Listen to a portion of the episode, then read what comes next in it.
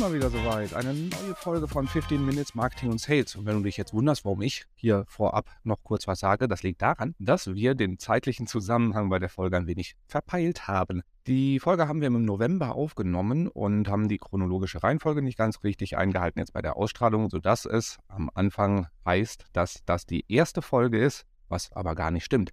Nichtsdestotrotz, der Inhalt ist dafür umso hörenswerter. Viel Spaß bei 15 Minutes Marketing und Sales.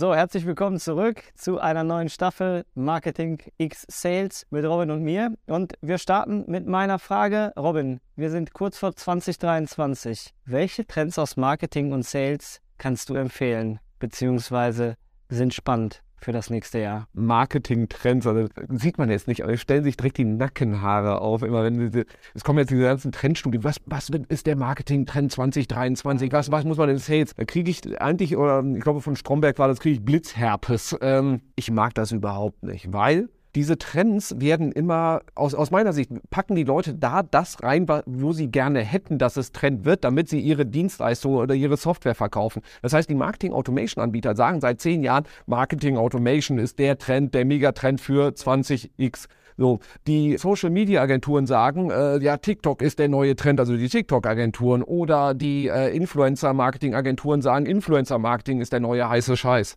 Ey, macht mal eure Hausaufgaben. Wenn ich, ich gucke noch auf so viele Webseiten, wo dann irgendwie noch im Title Tag Home steht oder sowas. Also wir haben alle noch ihre SEO-Hausaufgaben nicht gemacht, aber wollen irgendwie den neuen Trends wieder hinterher rennen. Also schreiben wir auf, SEO-Hausaufgaben machen. Der Trend 2023.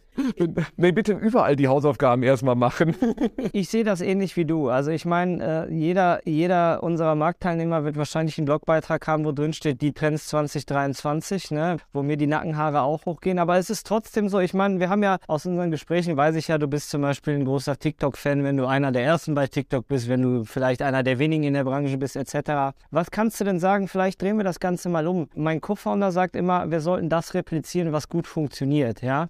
Und ähm, was sind denn so Thematiken, die bei Morfire gut laufen, die halt Evergreens sind, die man vielleicht nicht als Marketing-Trend 2023 sehen könnte, sondern wirklich als gut gemeinten Tipp, um es einfach mal umzusetzen. Was funktioniert gut bei euch? Lass uns da nochmal ein bisschen andere Perspektive drauf machen. Was sind so die Themen, mit denen sich unsere Kunden jetzt gerade beschäftigen? Weil ganz oft sind es so diese Trendthemen, da stürzt man sich dann so ein bisschen drauf. Das ist so ein bisschen so Prokrastination irgendwie gefühlt. Ja. So, ne, bevor ich irgendwie die wichtigen Dinge mache, spiele ich dann doch da ein bisschen rum. Was sind die wichtigen Dinge, die unsere Kunden jetzt gerade auf der Agenda haben, wo wir halt eben auch sie sehr stark drin unterstützen, sagen, ja, geh diesen Weg weiter. Das wird auch in 2023 sehr intensiv das Thema Daten sein. Ich dachte, du sagst Content Marketing. Nein. Ich jetzt mit ärgern, aber okay. Nein, also Content Marketing, also wenn du online irgendwie erfolgreich sein willst, ohne, du kommst an dem Thema Content nicht drum rum. Aber nächstes Jahr wird das Thema Daten und Analytics sehr wichtig sein. Wir haben die Umstellung von Universal Analytics auf GA4. Mhm. Viele unserer Kunden fangen in dem Zuge an, sich damit zu beschäftigen. Was gibt es vielleicht als Alternative zu Google Analytics? Also soll ich irgendwie auf auf Matomo gehen oder sowas. Und dann auch wirklich selber Daten generieren und mit diesen Daten arbeiten, ähm, auch Daten zu besitzen, in Anführungszeichen, und sich weniger abhängig machen von anderen Plattformen. Das ist was, was ich jedem Unternehmen gerne in die Agenda schreiben möchte, dass sie das sehr intensiv machen. Einfach auch, wenn du nicht datengetrieben perspektivisch arbeitest, hast du einen Wettbewerbsnachteil. Das ist ein Punkt, den würde ich auf jeden Fall drauf packen. Zweites Thema, Unabhängigkeit von Plattformen. Ich habe es in einem anderen Talk auch schon mal von, von uns gesagt, so bau dein Haus nicht auf fremden Grund.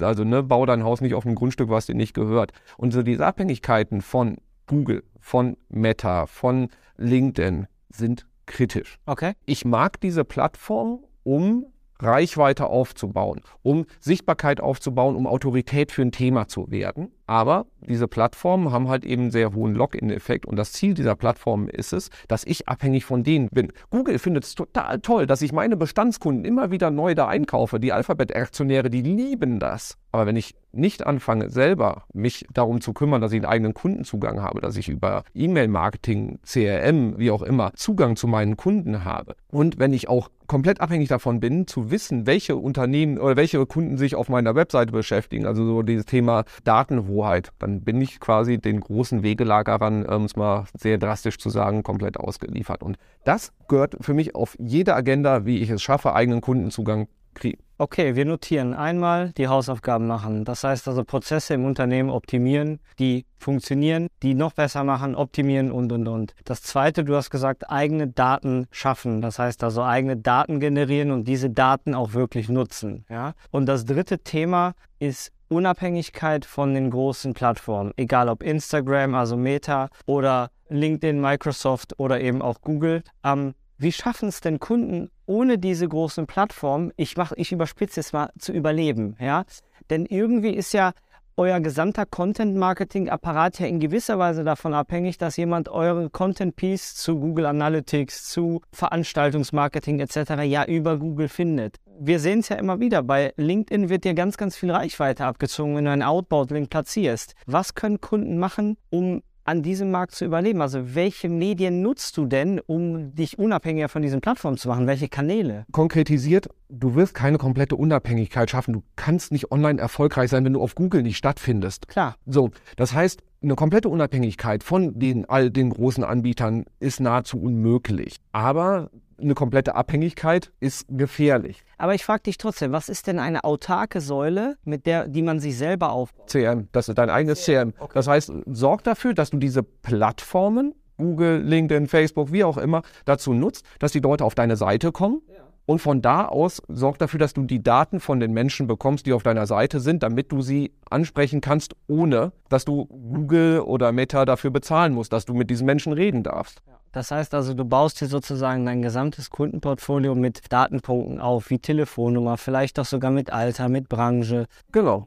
Okay, und jetzt einfach nur als Frage, was, was würdest du den Leuten raten, wie kriege ich denn überhaupt dieses Datenset hin? Also ich meine, wenn wir über Daten reden, dann wissen wir, im digitalisierten Deutschland ist das erstmal ein Wow-Thema, ja? Das heißt, die Leute sagen so, oh, der Robin, der will, dass wir ein Datenset für unsere Firma erstellen. Wie schaffe ich es hin, dass das auch wirklich Realität wird. Also macht ihr das mit Workshops, macht ihr das mit Schulung, fahrt ihr zu Kunden und schlagt selber Datensets vor. Also wie, wie kann ein Unternehmen, machen wir jetzt mal den Maschinenbauer, mein Lieblingsbeispiel, der heute zuhört, oder die Maschinenbauerin, die dann sagt, okay, ich finde es interessant, was der Robin sagt, ich will mich unabhängiger machen von den großen Plattformen. Wie fange ich an? Fang erstmal mit dem an, was du vielleicht schon hast. Also okay.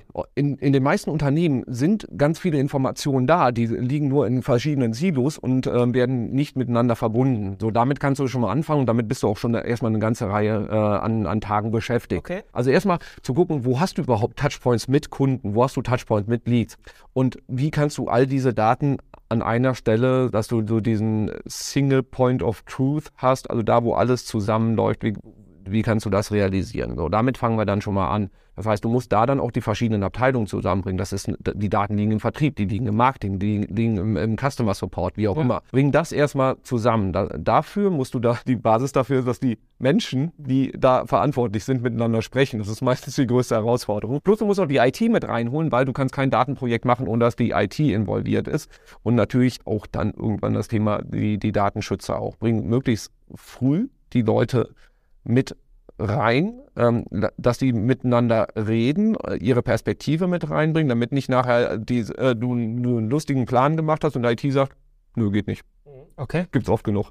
Ähm, das, das ist so dann die, die Basis. Und dann kannst du ähm, anfangen, entsprechend diese Informationen zusammenzuführen. Und wenn sie dann zusammengeführt sind, am besten in der CDP, Customer Data Plattform, von da aus dann wieder mit den Daten arbeiten, deine Kampagnen aussteuern, Signale Richtung ähm, Google, Richtung Display-Kampagnen, Richtung Social Media, welche Listen du eigentlich ansprechen willst. Das heißt, du hast dann die Hoheit darüber, wen du ansprichst und äh, bist nicht abhängig davon, dass Google oder Facebook die, die ähm, Anzeigen so ausliefert, wie die es gerne hätten, weil sie die optimieren auf ihren ja, auf ihren Gewinn im Prinzip ja, und äh, nutzen dich als Vehikel dafür. Andersrum wäre eigentlich cooler. Andersrum wäre cooler, aber ich sag mal, bei der Macht, Marktmacht nicht, nicht möglich. Äh, nee, nee, du, du, kannst sie nicht unabhängig von denen machen, aber du kannst halt eben aufhören, komplett nach deren Spielregeln zu spielen. Und jetzt einfach nur aus der Praxis her, was sind das so für klassische Prozesse, die ihr dann selber für euch aktiviert? Sind das Mailings? Sind das digitale Mailings? Sind das Einladungen für Events? Was ist so ein ich sag mal, gar kein Trend, sondern was funktioniert denn gut bei Morfire? Also sind wir jetzt noch beim Thema Daten? Beim Thema Daten. Also wie verwertet ihr die Daten? Wenn ihr jetzt das perfekte Datenset habt und sagt, okay, das ist eine autarke Säule, mit der wir arbeiten, das ist unsere Datenplattform sozusagen. Welches Medium geht da raus? Ach, alles. Also das heißt, wenn, wenn wir zum Beispiel dann Einladungen zu einer Messe machen, ja. so wir, wir haben einen Messestand und wir wollen halt Menschen dazu einladen, dann können wir unsere CRM-Daten nutzen und dann zum Beispiel E-Mailings rausschicken, also Marketing-Automation-Maßnahmen machen, um Leute einzuladen. Wir können die äh, Daten in Richtung Telefonmarketing geben und sagen, hier, das sind die Top 5%, die wollen wir unbedingt haben, bitte ruft die an. Mhm. Oder machen wir es so rum. Die Top 5% rufen wir an. Die nächsten 10 Prozent, den schicken wir ein Print-Mailing, weil wir da halt eben auch eine hohe Awareness haben wollen. Und alle anderen kriegen ein Mailing per äh, E-Mail. So, weil wir da einfach sagen, da müssen wir kosteneffizient unterwegs sein. Und das Ganze flankieren wir noch. Wir nehmen auch genau diese Daten und pushen die Richtung ähm, Display. Jetzt und können das meine Frage geklaut. Oh, das tut mir leid. ja, das heißt, wir können halt eben auch die Leute dann noch aktivieren über ähm, äh, Bannermaßnahmen. Das heißt, wir können halt eben auch da Listen bilden. Das ist alles anonymisiert. Ja. Ähm, und sagen, ich möchte gerne im Display-Netzwerk oder über Social Networks, könnt, möchte ich halt eben auch solche äh, Menschen ansprechen. Okay, verstanden. Meine Frage wäre gewesen, ob du die Daten dann auch wieder für die großen Plattformen nutzt, ja, natürlich. um einen größeren Reach zu schaffen. Also ob das sozusagen dann Daten zum Beispiel bei LinkedIn einspielst oder bei Google, um eben, wie heißt das nochmal, ich habe es vergessen, ähm, also duplizierte Zielgruppen, also Doppelgänger-Zielgruppen. Genau, du kannst die, die Lookalikes machen. Ähm, da gibt es mittlerweile halt eben auch ganz andere Restriktionen. Also es ist jetzt nicht mehr alles so einfach, wie es mal war. Aber du kannst halt eben selber diese Listen bauen, Audience Audiences bauen und nicht sagen, so Google, gib mir mal bitte folgende Audiences, sondern du kannst sie selber bauen. Und das ist halt super wertvoll, weil du dich da auch wieder unabhängiger machst und nicht äh, Google das ganze Inventar einfach an dich raushauen will, was sie ne, sonst nicht losgeworden sind. Also deswegen nochmal zurück zum Thema Trends. Diese Hoheit, diese Infrastruktur aufzubauen, das sind die Hausaufgaben, weil du ansonsten wirklich bei den großen Plattformen in der Abhängigkeit bist. Aber Robin, dann haben wir ja zum Ende der Zeit haben wir doch einen dicken Trend doch aufgezeichnet. Das heißt also, arbeitet einfach an euren eigenen Daten. Das kann euer Trend für 2023 sein. Wir bedanken uns fürs Zuhören und freuen uns auf das nächste Mal. Vielen Dank.